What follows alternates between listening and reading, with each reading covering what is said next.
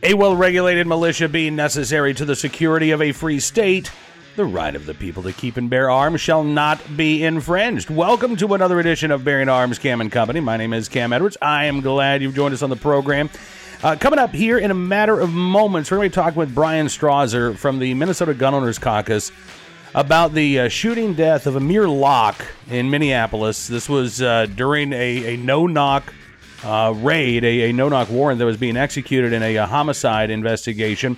Uh, Amir Locke, a, a, legal gun owner, concealed carry holder, according to his family, uh, sleeping on a couch in his cousin's home when police came in.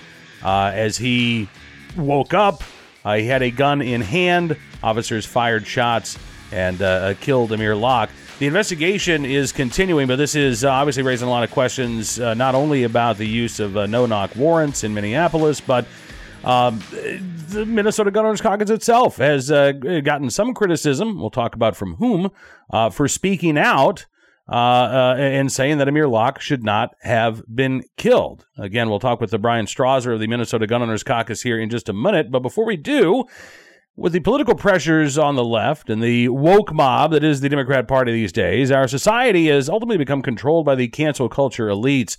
Since when have the founders of the Constitution or the creators of the American flag, or people like Dr. Seuss, or many other things become anti American. There's never been a better time in our nation's history to stand up against this woke mob and fight back. And you can do just that with this exclusive offer that I'm giving to my listeners and viewers for a limited time only. Now is your chance to win a signed picture from President Donald Trump himself. That's right. Not only will you be taking a stand against the radical left, but you will be entering to win a piece of history. And all you have to do is text the word Trump to 55404 today. That's T R U M P to 55404. And you can join the millions of Americans in standing up for President Trump and canceling the radical left once and for all, paid for by the National Republican Senatorial Committee.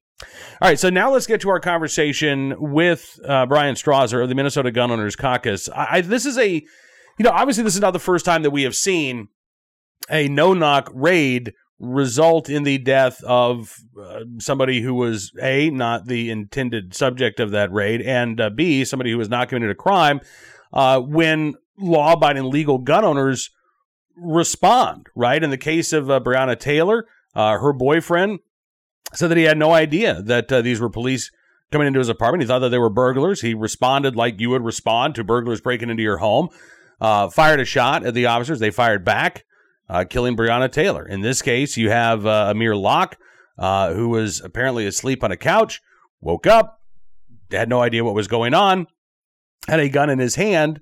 Uh, according to the Minneapolis Police Department, may have pointed, or at least started to point, his gun at an officer, uh, but then was shot and killed. And again, the investigation continues. We we don't have all of the answers here. Um, but I think we have so many questions that we should be talking about, particularly the use of these no knock warrants uh, and their danger not only to law abiding gun owners, frankly, but to law enforcement as well. Take a look and a listen. Bryan, thanks so much for coming on the program. It's good talking with you today. Yeah, thanks for having me, Cam. Absolutely. So obviously, there there's still a lot we don't know uh, about the uh, the shooting of Amir Locke. The investigation continues. Uh, emotions are clearly running high. You know, you've got activists that are accusing the police department of a cover up. Mm-hmm. Um, so let's just go back to when we first learned uh, about this shooting. You have somebody who, uh, at the time, when we knew that he was, you know, not connected to this warrant. Um, he his family said he was a legal gun owner. We now know that he had a concealed carry license what made you and the Minnesota Gun Owners Caucus decide, all right, we want to speak up and we want to say something about this? There were a couple factors that drove our decision making process uh, on Friday around making this statement. The first is by all indication, the information that we had at the time and since then is that Amir Locke was a law abiding gun owner who was not the target of this search warrant. They were looking for physical evidence related to a homicide. It doesn't appear the police knew that Mr. Locke was in that apartment. Um, and it's a situation I think many of us resonated with in that you're awoken by someone entering a dwelling that you're in, screaming commands at you with bright lights. You're awoken from a from sleeping on the couch, and he did what many of us might do, and that's reach for a legal means of self-defense while he assessed the situation. I mean, you even see in the video from the police that his his trigger discipline was quite was quite good. His fingers along the side of the firearm, not on the trigger, uh, right before he was shot. Um, so you know that that was one factor. It, it looked like that kind of a situation. The second is this is not the first time we've had a law-abiding gun owner shot and killed here in Minnesota by law enforcement. We uh, had Philando Castile, who was shot and killed in a traffic stop a few years ago, in um, you know not necessarily dissimilar situation where he was the subject of a, a law enforcement interaction and was shot and killed within seconds of that interaction starting did you expect or anticipate uh, the reaction that uh, that you received, and and and what yeah. what is the reaction overall that you've received? Because obviously you have yeah. gotten some criticism from gun owners uh, that's been highlighted, but but generally speaking, what's been the reaction from the Second Amendment community since your yeah. since your organization's statement on Friday? We did not expect this to be quite the story that it is. Um, I I think we were a little astonished at the amount of other press coverage this has brought to the story in our organization because from our standpoint the we're going to stand up for the second amendment and for law-abiding gun owners in these situations. We don't think that should be unusual or thought of differently but it definitely has resonated with um, the second amendment community from the standpoint that we have made that very strong statement uh, in favor of the second amendment and and recognizing this you know injustice that has happened here we have gotten some blowback. The blowback has been really from folks who weren't involved in our organization. Our members have been overwhelmingly supportive. We haven't had a single member who has criticized our stance. Um, we have, of course, gotten some uh, unhappy voicemails and emails from folks, but as we look into those, they're not people who had ever contributed or volunteered with our organization. Okay. Well, that's that's that's good to know uh, mm-hmm. because look, I mean, uh, people are obviously entitled to their own opinion, uh, and I think with a situation like this, you know, folks are are uh, certainly going to come down. Uh, we're going to see different opinions emerge. Um, right. But you know, my attitude is, and look, I I I don't know enough about the specific uh, situation here to judge any of the officers involved, but.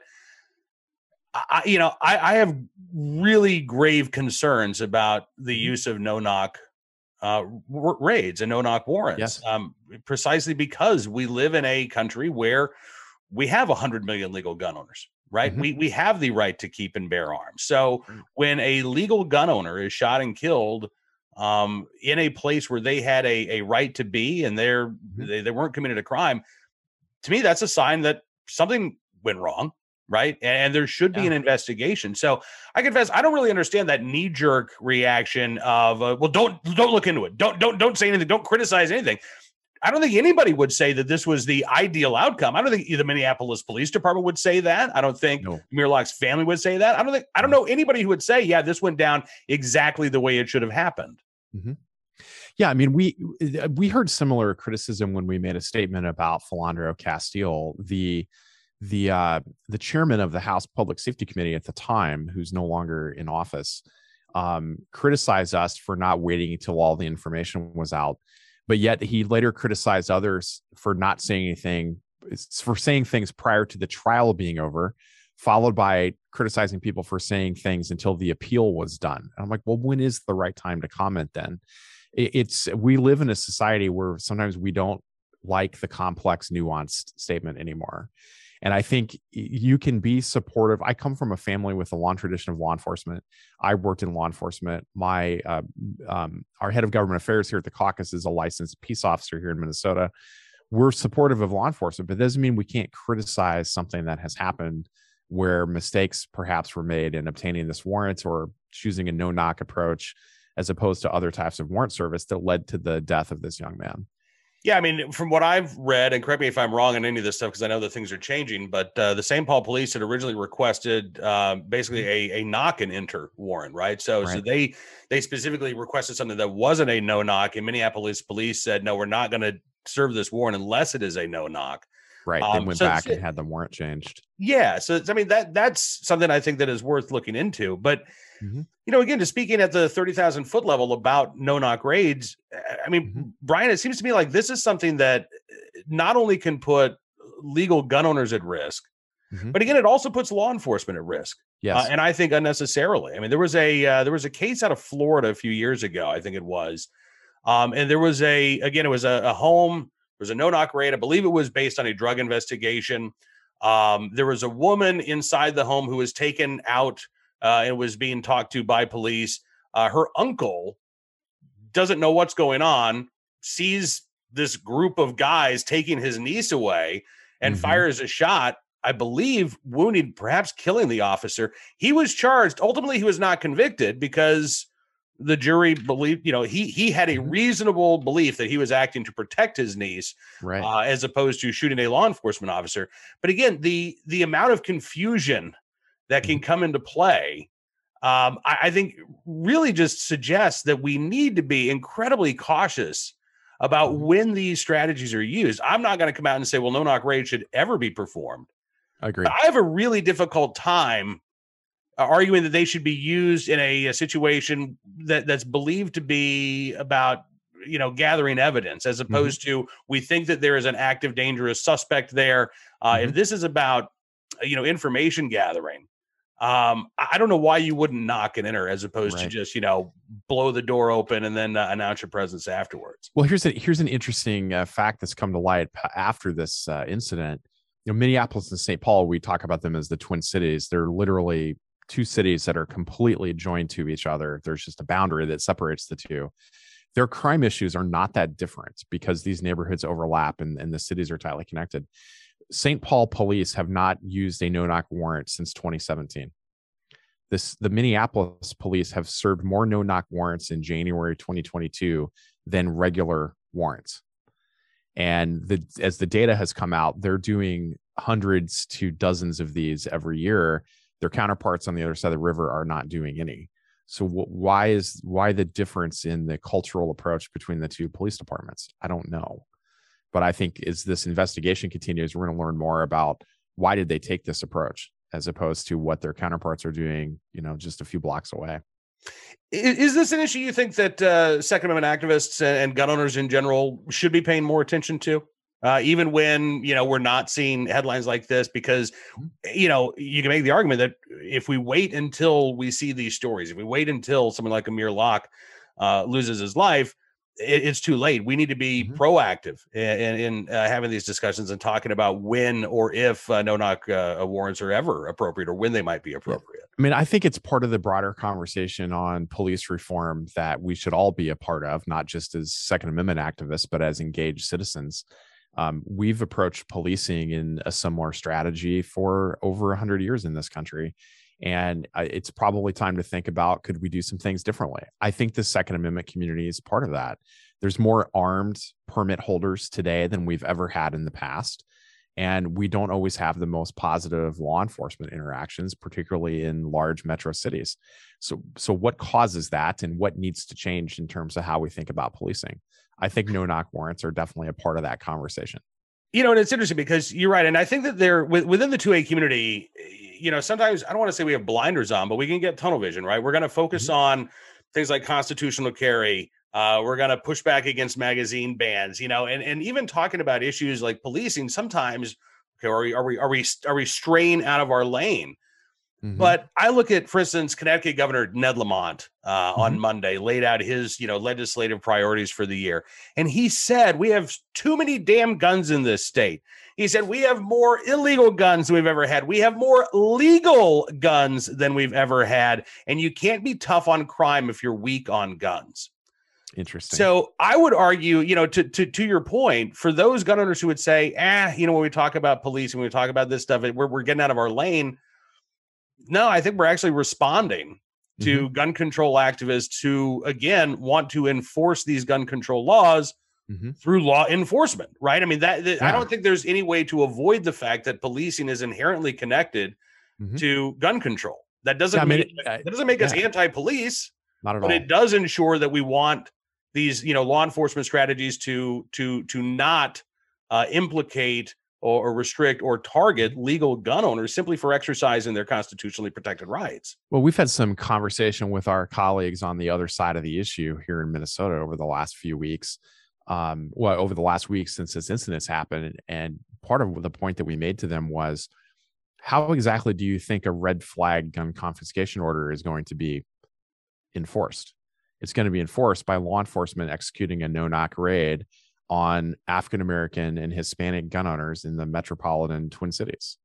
That's what that's going to look like. And that's going to increase the number of incidents like this. And don't pretend that it's going to happen any other way. That's where the law is going to get used, and that's how that's going to happen. And they that conversation made them really uncomfortable because it it came at the other end of what they've been saying that you know police violence is gun violence and i'm using their words there but right you're going to encourage more of that kind of of law enforcement interaction that's not going to have a positive ending for for gun owners or for our african american and hispanic citizens do you think that there is uh, you know you talk about having these conversations with folks on the other side of this issue do you think that there is a, a space now to have these conversations because I mean, really, for the past year and a half now, I've I've noticed that. I mean, you've got plenty of folks on the left who say, uh, you know, look at the public defenders in New York uh, siding with the, the plaintiffs in the Bruen case. You know, pointing mm-hmm. out the the disparity in prosecutions uh, for simply possessing a farm without a license. You do have people on the left who I think are recognizing mm-hmm. the harm that's done by these, you know, possessory uh, mm-hmm. uh, uh, gun control laws. At the same time, they're not pro gun. they're not pro Second right. Amendment. Yeah. And so that's, you know, they can see, okay, well, I don't necessarily like this, but maybe we can go after the gun industry. Maybe we go after manufacturers. At the end of the day, it seems to be like a, a lot of those folks on the left, and I don't want to paint with too broad a brush, but but I've been disappointed that some of those folks on the left who seem to get the problems with with the gun control laws that are on the books still want to figure out a way to go after gun ownership itself without using the police or maybe even putting people in prison but they still mm-hmm. haven't really embraced or accepted the the fact that this is a right that we're talking about here. You have a right to keep a gun, you have a right to bear a gun. There's no way to get around the fact that we have a right to do these things. Right. Yeah, I think um part of the challenge in Minnesota is we have very tight legislative margins on both sides. We have a Republican controlled Senate by a few seats and the Democrats, which we call the DFL, control the House by just a few seats. And rural Minnesota, the rural Minnesota Democrats, who are far and few between nowadays, um, are generally pro-gun, and we've been successful in keeping them on that side of the issue. But I never expect the more progressive Democrat majority in the House to side our way. I just need to peel off enough of those votes that they can't bring gun control to the House floor uh, even though our Senate would not hear it and would stop it anyway. I, did, I don't want them to get that far. So that's where we we really aim our our um, conversation on the other side of the aisle politically at those greater Minnesota Democrats that we can try and keep in the tent uh, on Second Amendment issues. But I agree with you. The the far left, the Twin Cities left, for example, they're never going to come out in support of the right to keep and bear arms, not in any way. Yeah, it, which is strange to me because again, even if they have issues with you know the the policing of these gun control laws, it just mm-hmm. seems like that's a bridge too far. But anyway, you know, we'll keep the conversation going, I guess. Um, where where do you see uh, uh, this particular conversation going around uh, no knock raids? Yeah, uh, at least in the uh, Twin Cities area. Well, so we're our legislative session is currently ongoing. We have a part-time legislature, so they're in right now through May 23rd or so. So the we've had a couple gubernatorial candidates. This is a gubernatorial election year for us who have come out in favor of at least looking at no knock warrants uh, and further restricting those, um, including two sitting senators that are running for governor. Um, and we have the House, uh, the Democrats are announcing a, a bill today of, that will further restrict no knock warrants. We had a restriction that was passed last year, actually, that further restricted no knock warrants and this this i don't know what's going to be in this bill that they'll propose this afternoon but i assume it goes further than what they passed in 2020 all right. Bryan listen i appreciate you joining us on the program. It's good talking with you sir and uh, hopefully we can check in again uh, as the uh, legislation uh, makes its way through the uh, state capitol there. I'd love to stay in touch. Sounds good. Thanks for having me on cam. Great. Thank you sir. Bryan strawser joining us from the minnesota gun owners caucus here on cam and company I appreciate Bryan joining us on the program, and we are going to continue to follow this case uh, in Minneapolis. Right now, though, let's get to today's armed citizen story. Our good deed of the day and our recidivist report. We will start there with a, a story out of South Florida where a felon on probation has been arrested in the uh, murder of an eight year old girl uh, during a drive-by shooting. And uh, yep, this young man, already known to police officers, already known to the criminal justice system, already on probation. Andrew Thomas, who will turn 21 in a few weeks, he was arrested on unrelated charges.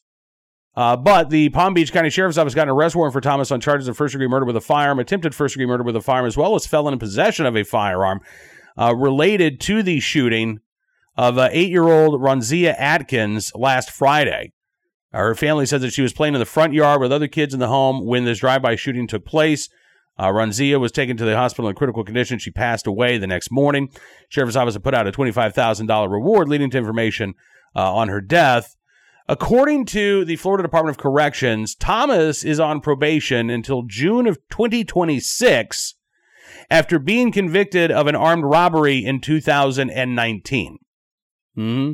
So, a little more than two years ago, this 20 year old was convicted of armed robbery. Now, we don't know how much time, if any, Thomas did for this violent offense, but uh, I would argue not enough.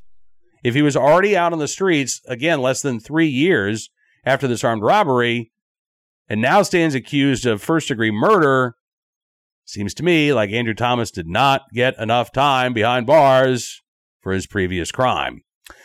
Today's uh, armed citizen story from uh, Gwinnett County, Georgia, where police say there will be no charges filed in a, a deadly shooting near a, a, golf course because the shooter was acting in self defense.